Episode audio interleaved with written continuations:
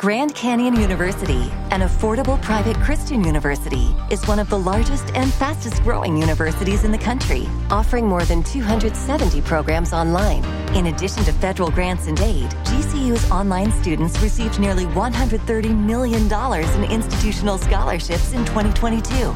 Find your purpose at Grand Canyon University. Private, Christian, affordable. Visit gcu.edu slash myoffer to see the scholarships you may qualify for. Laura in South Carolina, you've got the Money Pit. How can we help you today? Uh, We have uh, a deck on the back of our house that we, about two years ago, put a product on it that makes it like an anti-slip texture. And the coating is starting to chip off in big chunks. So we were thinking about using that deck over or over deck, I think it's called.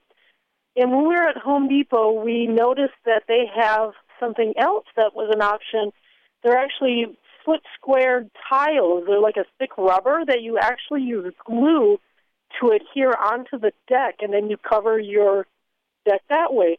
My concern is if you apply that onto the deck, will that rot the wood? Well, Laura, I'm not familiar with rubber tiles, but there are polypropylene tiles or plastic tiles or composite tiles that are on the market that are designed to cover old decks. And the way these work is they sit on top of the deck boards and they usually lock together, and some of them are quite attractive. There's a product called Cover Deck that comes in dozens of different uh, colors and shapes and designs that could look really neat, and it's not going to be slippery and it's going to look great.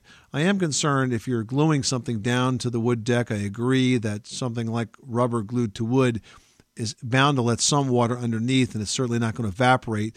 These composite tiles or the plastic tiles usually have a bit of space under them, which allows the wood to breathe and dry out. And really, that's the issue. If you hold water against it, you will get decay. So I would take a look at some of the tile products that allow you to cover these decks and probably avoid anything that's that's rubbery that you're going to glue down. Okay, so the glue is okay as long as there's a gap or some sort of gap between the wood. It's okay to cover it as long as there's airspace so it dries out. All right, thank you. You're welcome. Good luck with that project. Thanks so much for calling us at 888 Money Pit.